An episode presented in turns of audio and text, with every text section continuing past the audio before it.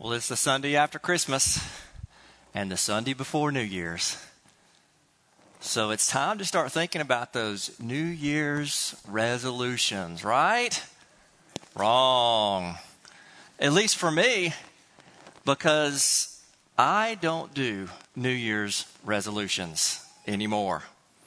Now, I usually approach New Year's resolutions with a fair amount of personal skepticism. It's not because I'm not disciplined. It's not because I'm not committed. And it's not because I've never accomplished my New Year's resolutions. I have, to some extent. But I must say that I failed more than I wish to admit when it comes to New Year's resolutions. And so once I recognized this pattern in my life, I decided that I would just let it go. And so I did. I just let it go. And so this week, I was home with the boys and I walked upstairs and I noticed that they were watching something that they hadn't watched before on TV. And they were all huddled around and it was WWF. And so here's my boys, and we have a lot of testosterone in our family. They're sitting there watching WWF, and I begin to talk to them about how none of it's real, and how it's just fake, and it's acting, and so on. And they were watching that screen really, really well and trying to figure all that out. And so once I had communicated that to them, I went back downstairs, and then I heard it. All the noise that comes to the floor in the two-story house where my boys were acting out WWF. And so I made one resolution this year. No broken bones in the lay house. That's my New Year's resolution. And so with that in mind, every year as New Year's turns over, I must say that even though I don't do resolutions, the Lord reminds me of something every single year that I just can't let go. And that is my faith in Him. You see, when it comes to faith, I don't want to make a resolution. But rather, I want Jesus to create in me a faith revolution. You see, out of all the people who ever walked this earth, Jesus brought a revolution that changed the religious, the social, the economic, the political, the cultural, and the scientific realms and worlds forever. You see, no one in history has ever affected so many people and institutions than Jesus. And so when it comes to faith, it is Jesus who challenges us, stretches us, and grows us. And so what's the difference between a resolution and revolution? Well, resolution means simply to make a commitment. Now, I can make a commitment to a lot of things, but revolution means to make great change. And when it comes to making great change, that's a little bit different than making a commitment. And so when I think about New Year's resolutions, and as the years have gone by, I've come to realize that Jesus doesn't challenge me to faith resolutions. Instead, He challenged me and He calls me to a personal faith revolution. He calls me to change from my personal constitution, where resolutions come from, to His constitution and walking with Him in faith. That's where revolution comes from.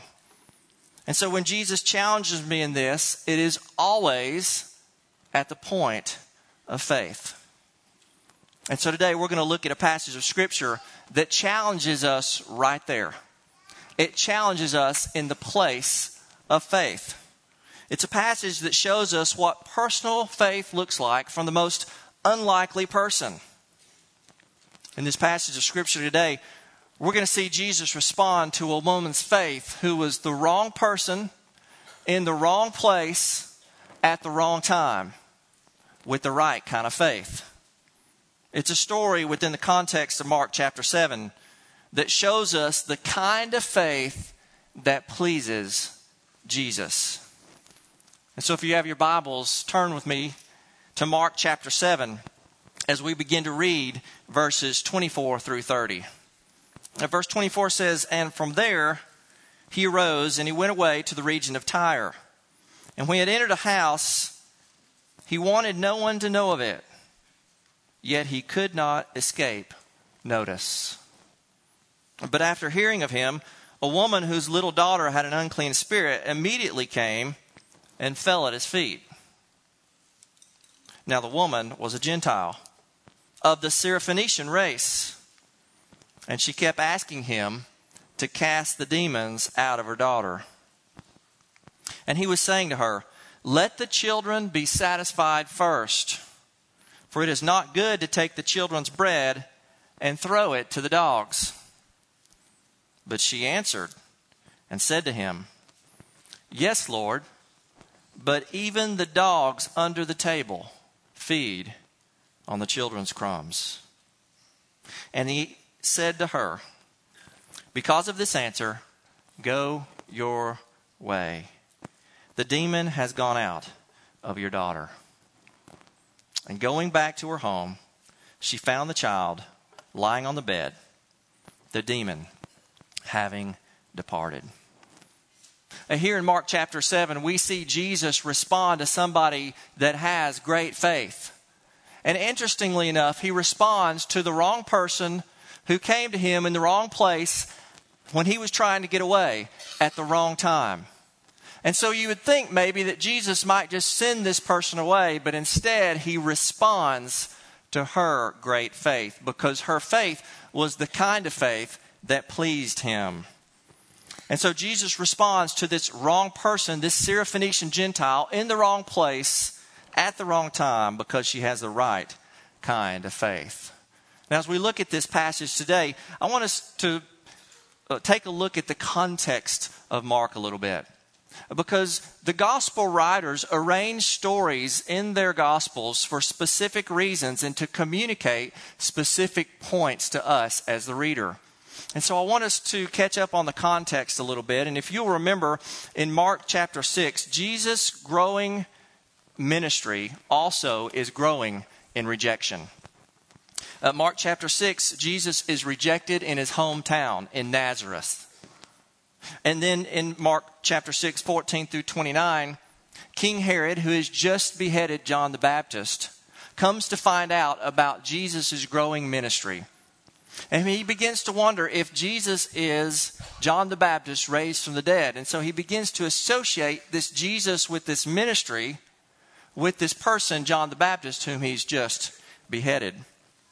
And Mark goes on and he tells us about the faith of the disciples as Jesus feeds the 5,000 and they go out on a boat and he walks on water. We see in Mark 6, 30 through 52 that these disciples were actually dull-minded individuals with meager faith. And so it is within that context that we come to Mark chapter 7. And Mark's presentation of right faith, or faith that pleases Jesus, in chapter 7 is an interesting one, because he tells us that it is not from the religious leaders, this faith that he's looking for. It is not from his own disciples. And moreover, this faith is not from anyone, even in Israel. Mark begins his presentation in right faith of right faith in chapter 7, Mark 7, 1 through 13, with an issue between the Pharisees and Jesus. You see, Jesus' disciples had just been to the marketplace, and it is there where you could come in contact with something unclean. And so Jesus' disciples come back from the marketplace, and they begin to eat without washing themselves. And so the Pharisees begin to test Jesus over this issue. And Jesus tells us in 7, 1 through 13, that right faith is not about keeping tradition. He says this because as the Pharisees challenge him, he comes back to them and he tells them this: you are experts at setting aside the commandment of God in order to keep your tradition. Mark 7, 9. You see, back then, they had the law of Moses. And they believed, and rightly so, that the law of Moses was divinely given and divinely inspired. But they also believed in something called the tradition of the elders. And it was the tradition of the elders that was also divinely inspired. And so as the Pharisees came to approach Jesus, they began to see on the one hand the law of Moses and on the other hand the tradition of the elders. And they saw them as one and the same. And so their command was to make a fence about the law, to create a multiplicity of other commands that would keep them out of harm's way as it related to keeping the law well. Evidently, they didn't do it very well because of what Jesus told them and called them. In Mark 7, verses 14 through 23, Jesus begins to expand on this issue. And here, Jesus tells us that faith is not about cleansing. It's not about what defiles you from the outside. You see, back then, remember, when they went to the marketplace, they could come into contact with something such as meat sacrificed to idols that might defile them. And so Jesus begins to expand on this issue to the disciples and the Pharisees. And he says this in Mark 7, 18 through 20. Do you not understand that whatever goes into the man from the outside cannot defile him, because it does not go into his heart? And he was saying, he goes on, that which proceeds out of the man, that is what defiles the man. You see, this Greek word for defile means common. It means profane. It means impure. It's the opposite of holy. It's the opposite of to be set apart. And so as Mark begins to tell us the story about Jesus teaching about defilement, he tells us that the Pharisees believed that you maintain your faith with God by being set apart continually, which means that you had to follow all these rules of engagement around defilement. Jesus goes on at the end of 14 through 23 as we kind of ramp up into our passage today. And he gives them an example of how they're not following even their own tradition. You see, he says that the law of Moses says to honor your mother and father. And back then, honoring your mother and father might mean something similar to what it does today, that if your mom and dad are found struggling financially at the end of their life, that as children, we should do what we can to help them. We should do everything we can to help them. And back then, it was an absolute obligation. And so what would happen is people would come to the altar and they would bring a gift. And so rather than giving the gift to their mom and dad to live on, they would bring a small gift to the altar. And they would pronounce something called Corban. Now, when they pronounced Corban, what that meant is that gift and everything associated with that gift was given to God. And so they no longer had the obligation to give it to their parents. In modern day, it might mean something like having a fair amount of dividend-producing stock. And you decide, rather than help your parents out who need the money and are in a nursing home, what you decide to do is you decide to come and give the basis of the stock to the church and continue to use the dividends for yourself as long as you're living. And so what happens is you and the church get all your money and your parents get nothing. And Jesus looks at him and says, is that honoring your mother and father? And so it's within this context of this challenge of the Pharisees. It's in this context of Jesus' words back to them that we find this story about true faith. What Mark is telling us in 7:1 through 13 is that faith is not about keeping tradition. And what he's telling us in 14 through 23 as we come into our passage is faith is not about a set of rules around defilement or cleansing. And one of the things he tells us in Mark 24:30, which is our passage today, is that faith is not about status. You'll remember the Syrophoenician woman was a Gentile, the Bible tells us. And Mark tells us that she was a Gentile for a reason, because he wants us to know that she had no association with Jesus nor the Jews. She was from Tyre, a wealthy city that found itself in competition with Jerusalem and the cities of Israel over commerce. And in this passage, verses 24 through 30, Jesus comes and he begins to communicate to the Pharisees and to his disciples and us as disciples of Jesus now, 2,000 years later, that faith is not about who you are. She was the wrong person. Faith is not about where you come from. She came from the wrong place. Faith is not even about when you come, because she disrupted Jesus in his restful time. But rather, faith is how you come. I've got boys in my house, 4 of them, and testosterone pumps in our house, as you heard my story earlier about WWF. And they eat. These boys eat. And sometimes it's hard to keep food on the table because they always want more. And so we feed them dinner, and sometimes after dinner we decide, well, we're going to have dessert tonight.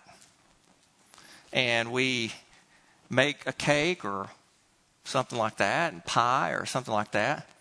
And we put it out there and we say, boys, we're having dessert tonight. And they're like, yeah. And then come these outrageous requests come. These crazy requests like, can I have ice cream too? And I'm sitting there going, really? I've just given you cake, and now you're asking for more. You're asking for ice cream too. And so why would I respond to anything like that with anything but no? Absolutely not. But yet there's times when there's cake on the table and ice cream in the freezer that my boys come and say, can we have ice cream too? And I say, yes, absolutely. Because it's not about the fact of them having ice cream. It's about how they approach me when they make the request that matters. And so in this passage of Scripture, one of the things we see is that just as when my son approaches me with a humble heart and a humble attitude, I tend to give him his requests more as an earthly father. In the very same way, when this woman approached Jesus humbly and with faith that came from her heart, that's exactly what Jesus did with this woman. He told her yes. And so Jesus responds then, not to people who are from the right place or in the right time or have the right status. Jesus responds then to people whose faith comes from the heart. The Syrophoenician woman and Jesus' words. Notice the saying in verse 27. This saying was a Jewish proverb. It says, and he was saying to her, let the children be satisfied first, for it's not good to take the children's bread and throw it to the dogs. Now here, this Jewish proverb was a common saying back in the day, because the Jews had great disdain for Gentiles. And in this, you read it just as you think you read it. Here, the children equals Israel. And here, dogs equals Gentiles. And so in some way, we can't exactly get away from the fact that Jesus is saying could have been taken by this woman as a great insult.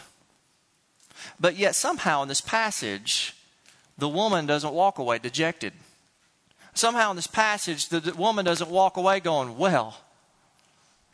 Somehow in this passage, the woman continues on with great faith, though Jesus uses this saying.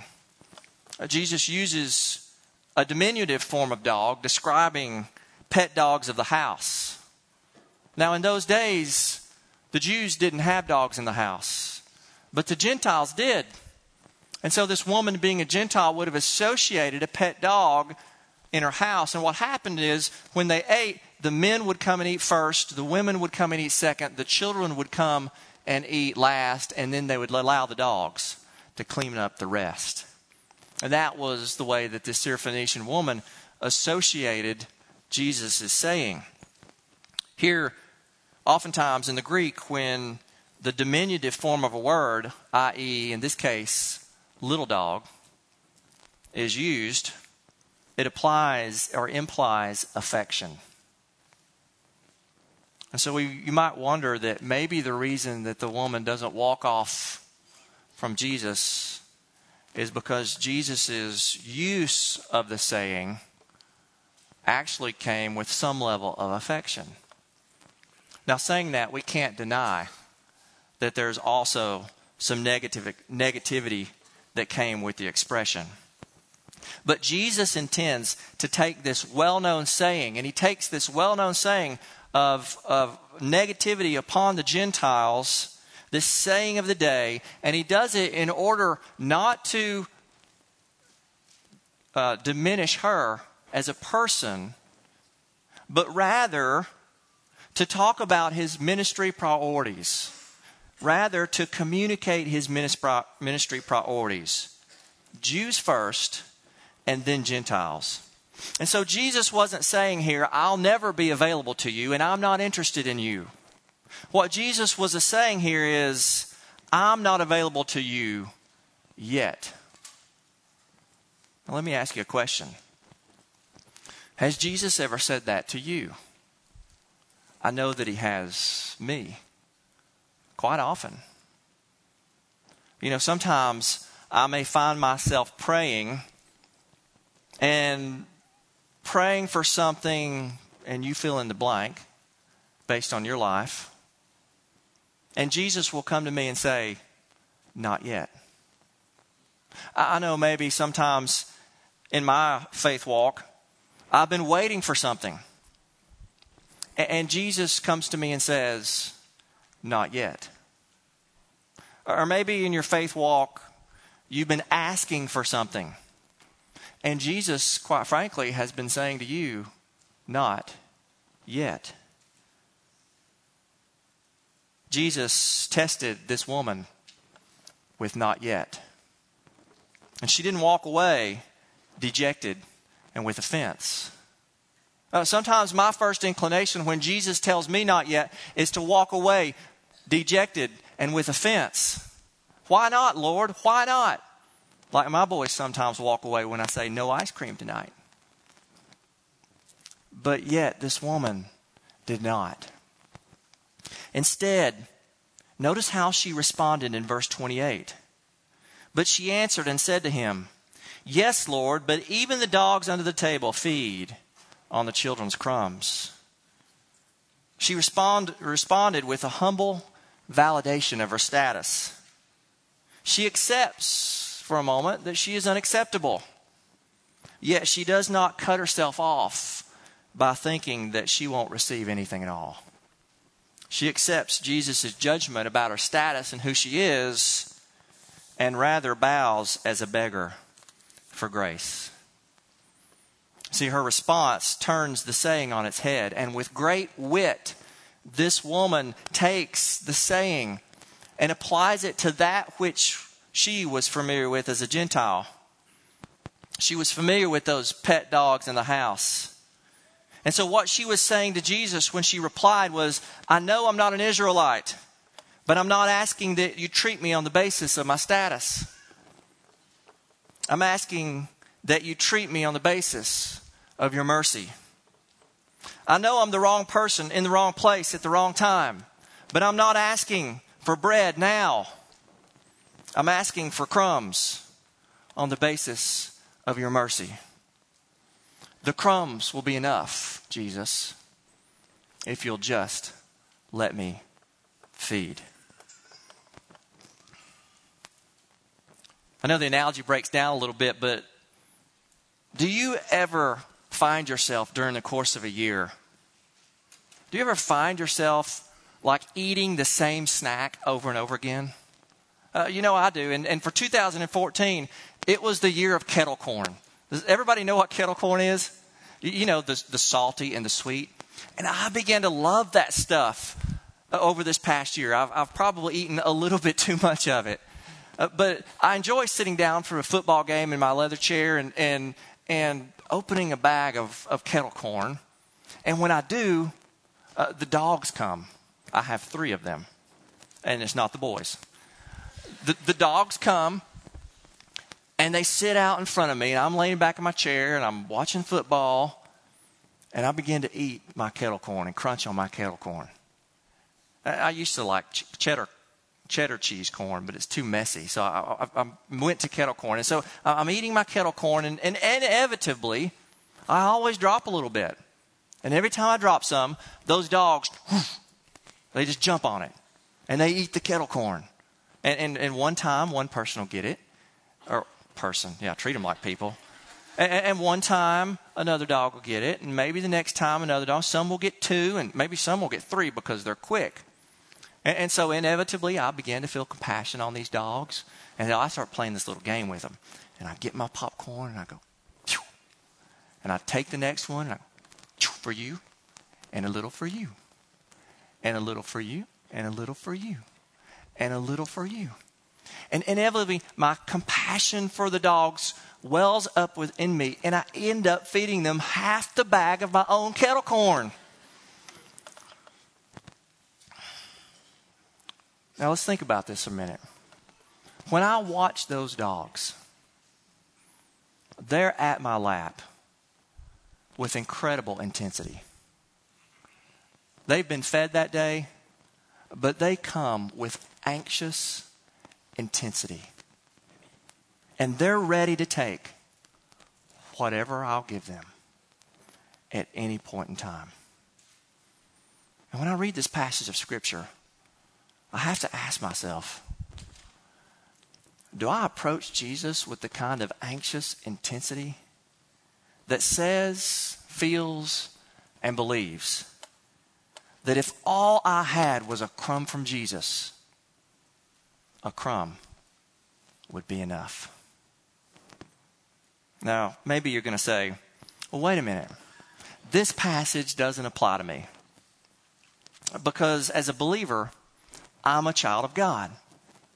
And as that believer, Jesus doesn't intend for me to have crumbs. Am I really supposed to be coming to Jesus as a beggar? No, you're not.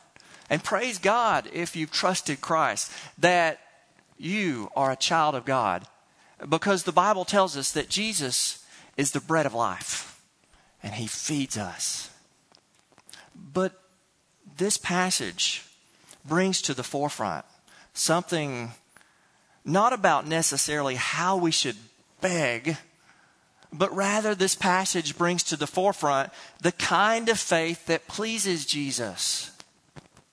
You see, remember in the context, Jesus has just scathed Israel over tradition, over rules, over hypocritical faith.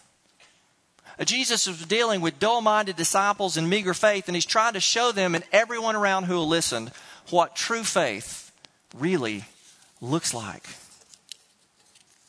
We know that because Jesus' response didn't just shoo the lady off.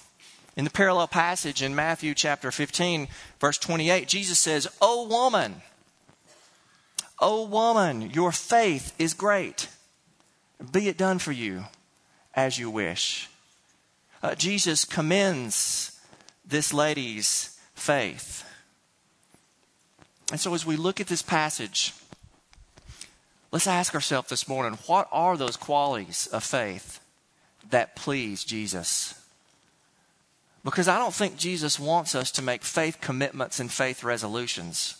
Rather, I think Jesus wants us to get rid of our own constitution and to sign on to his constitution so that he can produce in us a kind of faith revolution, not faith resolution. Number one, the qualities of faith that please Jesus is faith that addresses Jesus as Lord. Notice what the woman says when she responds to Jesus. But she answered and said to him, "Yes, Lord." She had just heard about this man. She was a Gentile who knew nothing other than the fact that Jesus is Lord. And the first thing she says is, "Yes, Lord." Secondly, we see faith is faith that pleases Jesus because it approaches him out of humility.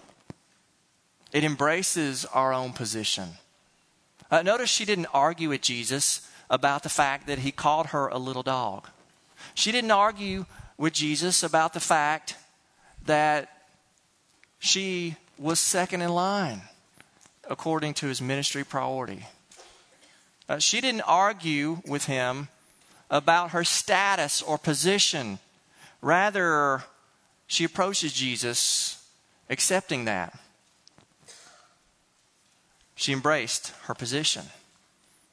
And for you and me to please Jesus, I believe we need to embrace our position. Yes, as a child of God who can draw near to him, but sometimes as a sinner saved by grace who's in need of his mercy. A faith that seeks Jesus, number three, on the basis of who he is, not on the basis of who I am. On the basis of who he is, that is the one who's able to provide mercy because of the cross. You see, sometimes we want to come to Jesus and approach him based on who I am. Kind of like that publican who said, "Jesus, I'm glad I'm not like that person." Fill in the blank on the kind of people you might think aren't acceptable. It's a human thing to compare ourselves. And Jesus says, you don't come to me on the basis of who you are. You come to me on the basis of who I am, the provider of mercy. But lastly, what we see is faith that pleases Jesus is faith that seeks God with perseverance when tested.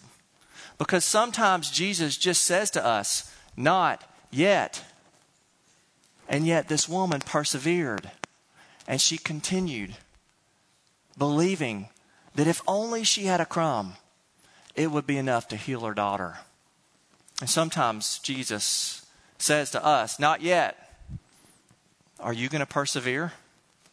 Are you going to have the kind of faith that walks with Jesus in perseverance when tested? Because the reality is sometimes Jesus tests our faith. Well, maybe today you're a person here at Wayside, and maybe you've never approached Jesus in faith at all. You know, the same things that apply to us as believers apply to you as well.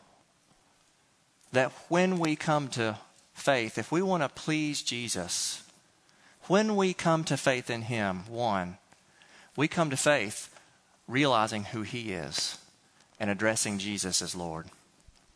Number two, we come to him out of humility, realizing who we are, that is a sinner who is in need of his mercy. Number three, we seek Jesus based on the basis of who he is, the Christ of Calvary, who died on the cross for us and was raised from the dead, not on the basis of what we bring and who we are. And finally, we seek God saying, Lord, I'm yours. Please forgive me of my sin. I believe you died on the cross for me and rose from the dead. I'm trusting you today. If you've not done that, I invite you to do that today, right now, even as we pray. And if you do that, I sure would like to know about that at the end of the service. You know, all of us have those places in our faith walk where Jesus challenges us. And even tests us sometimes. Jesus challenged this woman And she rose to the challenge with great faith. And today I'm going to ask you, in application, I'm going to ask you to do one thing, and just one. For 2015, I want you to do this. I want you to go to the Lord in prayer, and I want you to ask Jesus in prayer, in humility, I want you to ask him to show you one thing, just one, where you need to grow in faith. And when he does, because he will, when he does, I want you to come to him with the kind of faith that this woman had. And I want you to watch Jesus start a New Year's faith revolution in you. Amen. Let us pray. Lord God, thank you for your word. And Lord, I thank you that you just give us the opportunity to look at how the gospel writers present something. And it shows us a picture of faith from the most unexpected person that we or they would ever think it would be. Lord, thank you that we could come and see that today. As we think about our new year and our personal resolutions, Lord, I ask that you would build a revolution in us, that you would give us the strength and the passion to move away from our own constitution and move to your constitution and walk with you.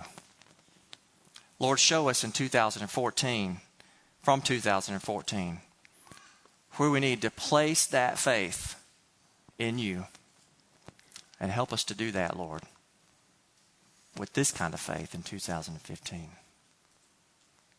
It's in Christ's name that I pray. Amen.